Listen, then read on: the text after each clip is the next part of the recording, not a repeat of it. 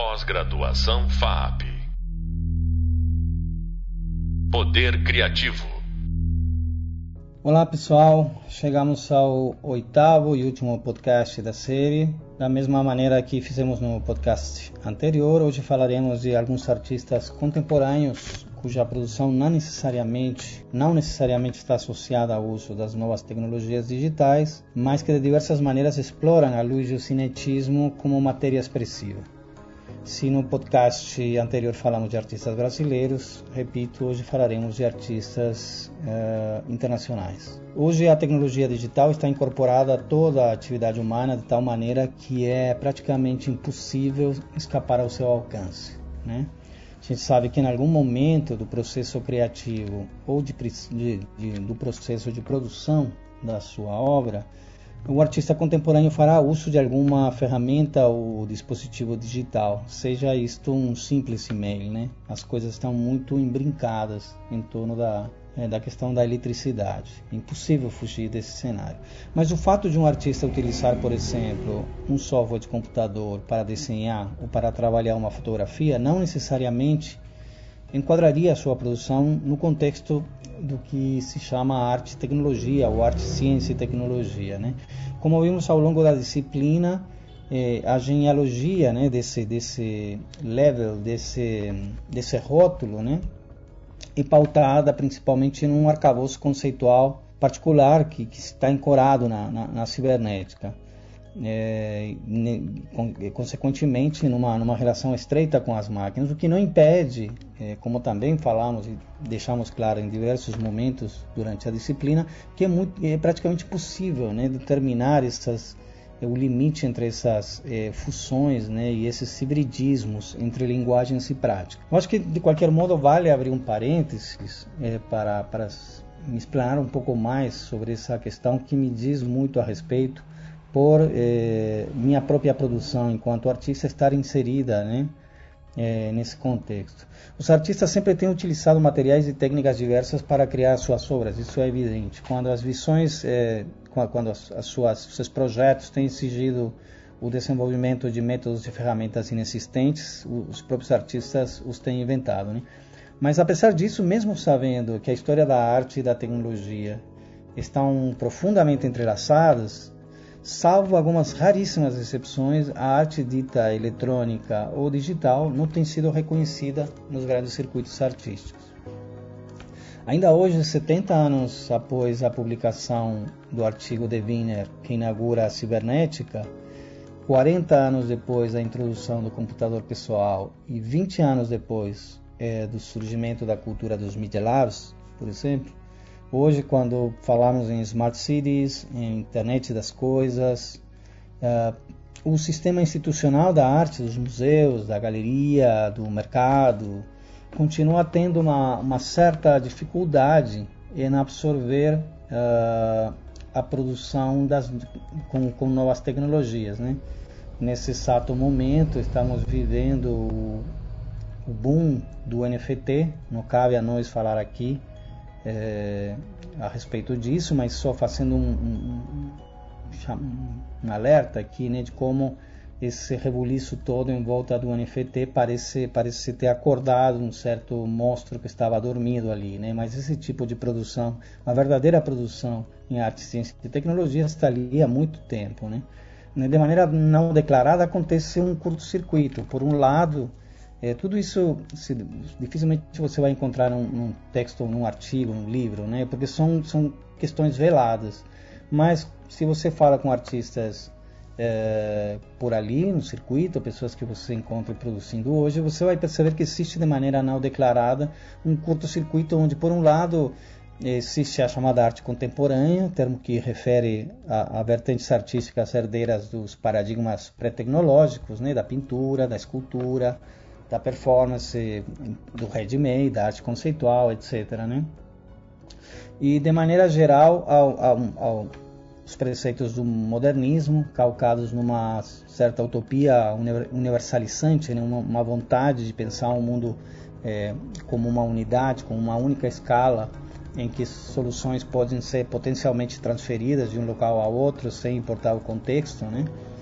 E por outro lado, existe a chamada arte e tecnologia, é, definida ou, ou, que pode ser encontrada é, em práticas que expandem né, o imaginário do modernismo em diálogo com, com, com, a cibernética, a teoria dos sistemas, as máquinas, é, e por sua vez calcado num contexto já é, da pós-modernidade, como elencado na exposição nos os imateriais que a gente viu, que escancara justamente o, ou nos apresenta claramente a impossibilidade de pensar o um mundo em termos de uma unidade, né, é, como um todo unificado certamente pisamos num terreno pantanoso.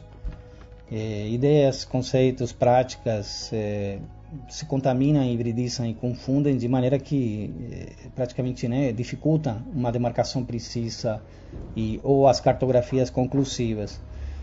Porém, essa divisão entre arte contemporânea e arte e tecnologia se faz mais do que evidente. É só repassar qualquer grande exposição em instituições de peso, tanto no circuito nacional quanto no internacional, é, e verificamos a quantidade de obras que utilizam novas tecnologias desde uma perspectiva ontologicamente crítica né, e não meramente instrumental. É, por ontologicamente crítica, eu me refiro à capacidade de refletir e explorar o meio desde as suas características fundantes, né, aquilo que o diferencia de, de outros meios. Né. Eu não estou propondo aqui nenhum regime de cotas ou de equiparação, não, é nada disso, né? É, é, é, é, algo mais pragmático. Estou evidenciando um fato, é, é afinal de contas, o ideal seria é, compreender a arte como um grande campo unificado, né? complexo diverso, mas é, ideal seria que todas as manifestações artísticas pudessem despertar algum tipo de interesse nos diversos circuitos. Porém, devido às inúmeras reivindicações levantadas por diversos grupos né, que têm sido excluídos do sistema, sabemos que isso não passa de uma grande utopia. No caso particular da, da arte com novas tecnologias, levando em conta que a gente vive é, num mundo completamente é, eletriçado e computadorizado, o que chama particularmente minha atenção é a ausência, né, nesses grandes circuitos, de obras que explorem justamente o digital desde dentro, digamos, né, com as próprias ferramentas do, do seu tempo. Há de se supor que justamente através da, da exploração e, e, do desdobramento do próprio meio em si mesmo possam surgir estratégias de reflexão e análises pertinentes. Né? Eu não estou querendo dizer aqui que para comentar as problemáticas do mundo contemporâneo a, a gente deva necessariamente utilizar a tecnologia digital. É óbvio que a gente pode falar é, do nosso tempo presente através de qualquer meio, pintura, escultura, mas parece-me lógico que o meio digital fornece estruturalmente e conceitualmente e metodologicamente, inclusive, uma ferramenta incontornável para compreender o cenário em que vivemos boa parte desse tipo de produção ainda se, se mantém nas margens. Né? Nesse sentido, é, a gente vai falar hoje de um grupo de artistas é, que não são associados a esse campo da arte e tecnologia, e, porém a, a, a, sua produção tangencia né, as questões centrais desse novo mundo que viemos definindo aqui, né? É, seja mediante a apropriação de dispositivos eletrônicos, seja atualizando repertórios que tangenciam essas questões e, claro, é, sempre é, utilizando a luz e o cinetismo né, como meio expressivo que é o objeto da, da, da nossa disciplina. Eu vou pular alguns artistas fundantes nessa, nesse caminho ali. Eu acho que outros professores é, certamente abordarão artistas como Nanchun Paik, Andy Warhol, Dan Graham, Bruce Nauman, né? É, e vou começar com uma obra do, do Anthony McCall, de 73, que se chama Linha Descrevendo um Cone, um filme é, 16mm é, e 30 minutos de duração, em que um círculo é desenhado na parede né, ao longo desse tempo que o, que o filme leva para acontecer, de 30 minutos. E o filme começa com um ponto branco na parede e esse ponto vai se desdobrando muito lentamente é, até alcançar esse, esse círculo. Pensemos que é, voltamos a, voltemos a fazer um, um, exercício de imaginação. A gente está falando aqui de, de projetos extremamente visuais, né? A partir de, de relatos. Mas pensemos que o ano de 73 e o, o computador pessoal ainda levaria uns 10 anos né, para ser introduzido e talvez outros 10 para adquirir as capacidades multimídia que hoje estamos acostumados. Né? Então, para aquele momento é, histórico, o fato de, de a, a, a, forma em que se dá aquela obra, ela gera é, necessariamente uma disrupção no espectador. O McCall diz a respeito dela, ó, leva meia hora para definir um círculo inteiro e no final você tem um cone de luz oco completo no espaço. Isso tem um certo drama. À medida que completa seu círculo, é claro, não há surpresas. Todos podem ver, já saber de antemão qual será o final, o resultado. Então começam a esperar ansiosamente que ele se complete. Você pode assistir como quiser, mas eu recomendaria talvez ficar de costas para a imagem e olhar para o projetor e ver o que você vê a partir dali. Esta obra de McCall, ela desmistifica o, por um lado, né, ela desmistifica, desmistifica o dispositivo cinema, o projetor, é, lembremos, é filme, né, é película, é, então ela, ela para, para acontecer precisa de um, de um projetor de cinema que ele fica na, na sala expositiva, né, dispositivo de cinema que é negado ao espectador que né, é, gera essa, essa tem, tem a capacidade de, de, estimular essa, esse lugar suspenso ali, de não saber o que acontece do outro lado da sala de projeção. Né? É, por um lado, evidencia também é, a materialidade da luz. Pensemos que ao ser filme, né, o facho de luz, e, e por se tratar de um ponto direto na parede, é, que se move lenta e, e, e gradualmente, é, onde era para haver uma profusão de claros escuros, se tratando de um filme convencional, né, que vai frame a frame tendo diferentes quantidades de luz, e vemos um, um, definido contorno de luz né, na altura dos nossos olhos. E isso permite que a gente veja o ar carregado, né, as partículas de poeira, sujeira. É, e os espectadores, obviamente, são, são convidados a explorar e interagir com esse facho de luz. Né? Então as proposições de McCall elas começam a explorar as propriedades essenciais do meio e as relações entre o espectador e a obra num dispositivo que se anuncia, anuncia um pouco é, o que viria depois com o advento do computador. Outro artista que, que é uma referência para falar das questões que, que aqui nos interessam, né, é a luz e o cinetismo, tem uma obra extensa e fantástica, seria impossível de, de abordar num, num, curso, eu diria, é o Olafur Eliasson. Né? Ele tem explorado a exaustão, a condição da luz e do movimento, é, tanto de forma autônoma quanto em relação a outros campos, né, como a ciência. É, o projeto que me interessa aqui, eu já mencionei ele anteriormente, é o The Weather Project, um, projeto climático que ele apresentou na né, The Weather Project, entre aspas, o, o projeto climático, que apresentou na Tate Modern em Londres em 2003. Né?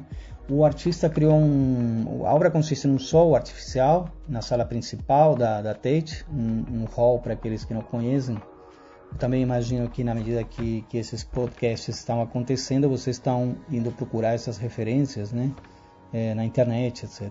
Mas a, esse hall da Tate é um espaço gigantesco, realmente avassalador, é um hall que tem 35 metros de altura, 20 metros de largura e 150 metros de comprimento.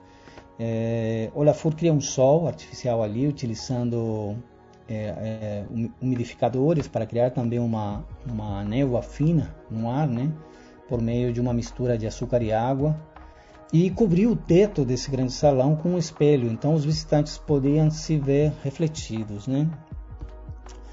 As 200 lâmpadas utilizadas para recriar o sol é, eram de de baixo teor de sódio, então emitiam uma luz tão baixa que qualquer outra cor além do preto e do amarelo se tornava invisível, transformando a visão e o ambiente que passava a existir em dois únicos tons, né? Uma coisa realmente fantástica. A obra foi conta a lenda, né, conta ele em entrevistas, foi é, inspirada no, clima de Londres, né, um clima intempestivo, um clima que sempre está mudando, né, que tem aquela neblina, aquela ausência do sol, uh, e buscando chamar e, chamando eh, buscando chamar a atenção para o aquecimento global, né? Parece que ele ouviu, estava passeando pelas ruas de Londres e ouviu alguma coisa é, sobre o aquecimento global no momento, no momento que deu esse clique, né? É, e essa obra paradoxalmente se tornou um, um, um sucesso de público. É, digo paradoxalmente porque as, as pessoas, é, talvez alheias um pouco às ironias contidas no, no gesto de Eliasson, de Eliasson é, que é, deixava evidente nessa fragilidade do nosso aparelho sensório, né, essa, essa, incapacidade do, do, do, nosso corpo de abranger a totalidade da natureza, talvez alienando-nos um pouco dessa condição do natural que tem por, por, por centro né, a, a, crise ambiental. E o público achava que estava num parque, né? É, as pessoas é, utilizavam o lugar como um, como um lugar é, de esparcimento e, e de diversão, né?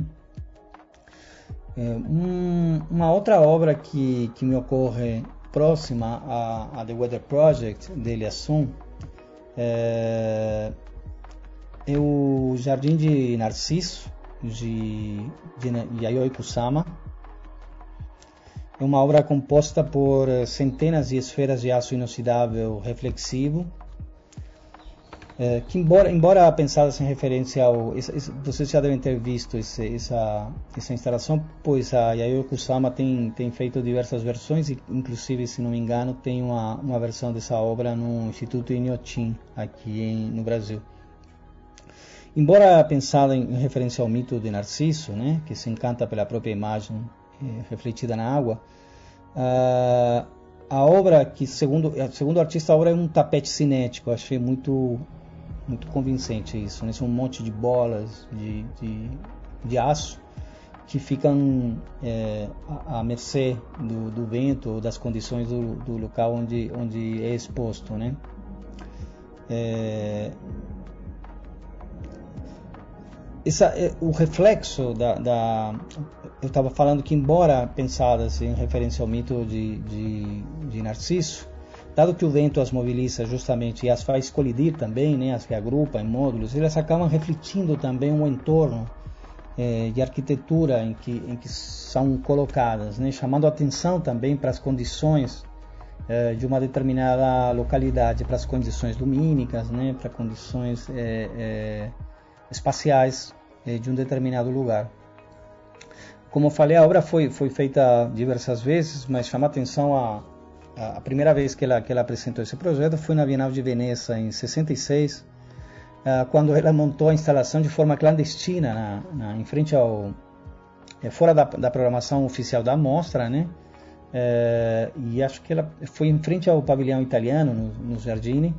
É, e naquela ocasião as bolas eram de, de plástico, né? Ela, ela vendia as, as, as bolas por 2 dólares Uh, e ela estava ao lado do, do, conjunto ali descalça, vestindo um kimono dourado e tinha um cartaz é, com a inscrição Seu Narcisismo à venda.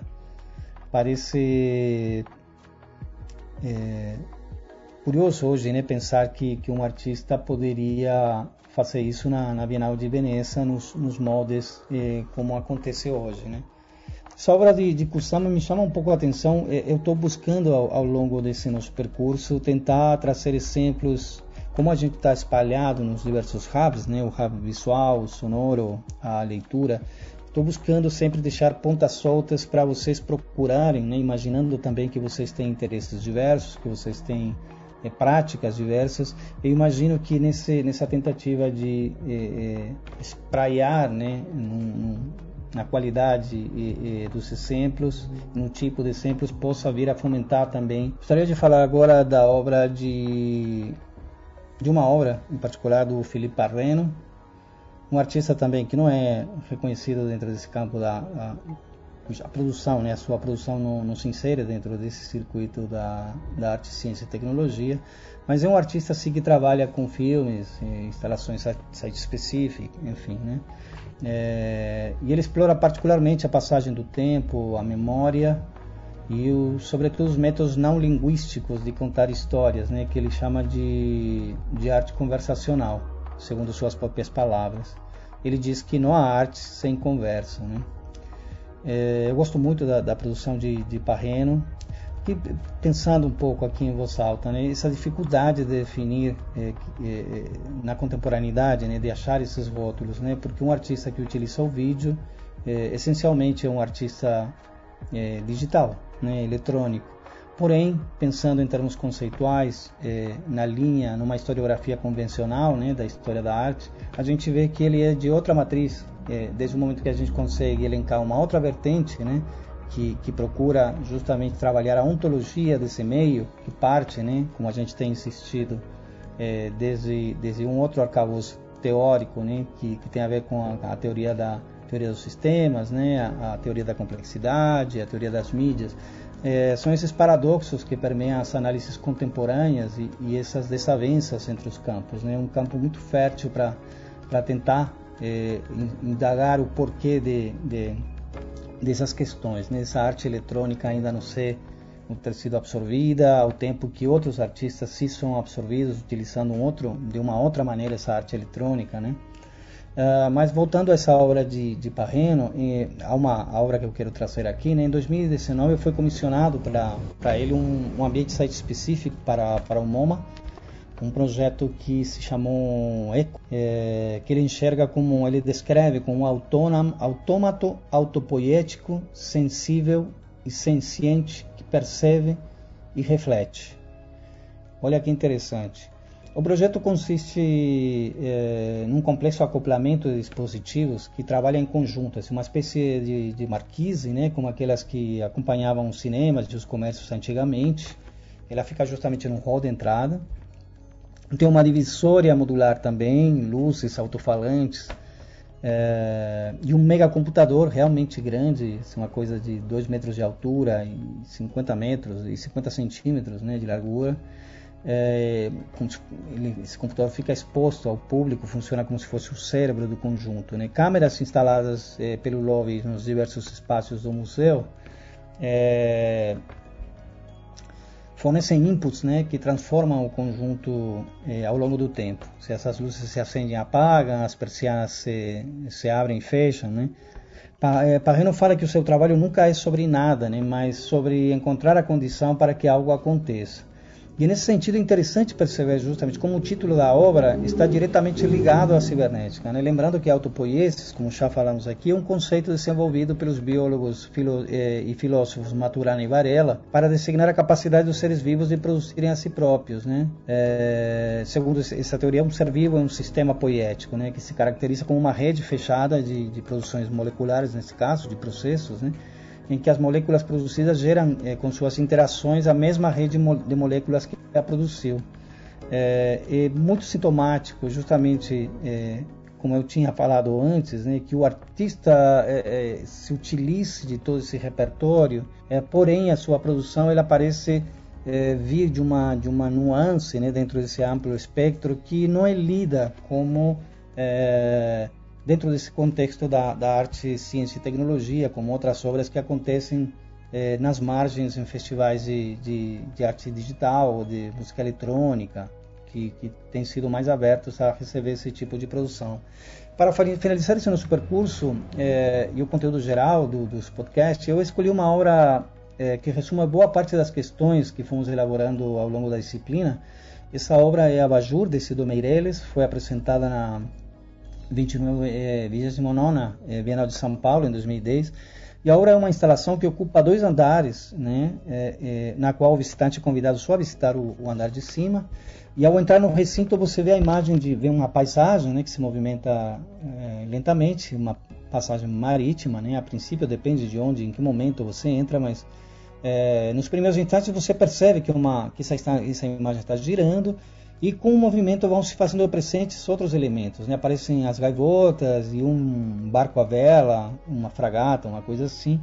e em algum momento aparece ali a costa, né, a terra firme, e a experiência se, se completa com um som, os zumbidos de, de, parece o fundo do mar, pássaros, né, o bater das ondas no oceano. À medida que nos aproximamos do, do, do gigantesco dispositivo luminoso, é, através de um, de um vão, vemos que no andar de baixo, quatro homens giram uma roca gigante que funciona como um dínamo e que agora, nesse momento, compreendemos é, que são eles que fazem girar a imagem e que geram a energia necessária para que o sistema aconteça.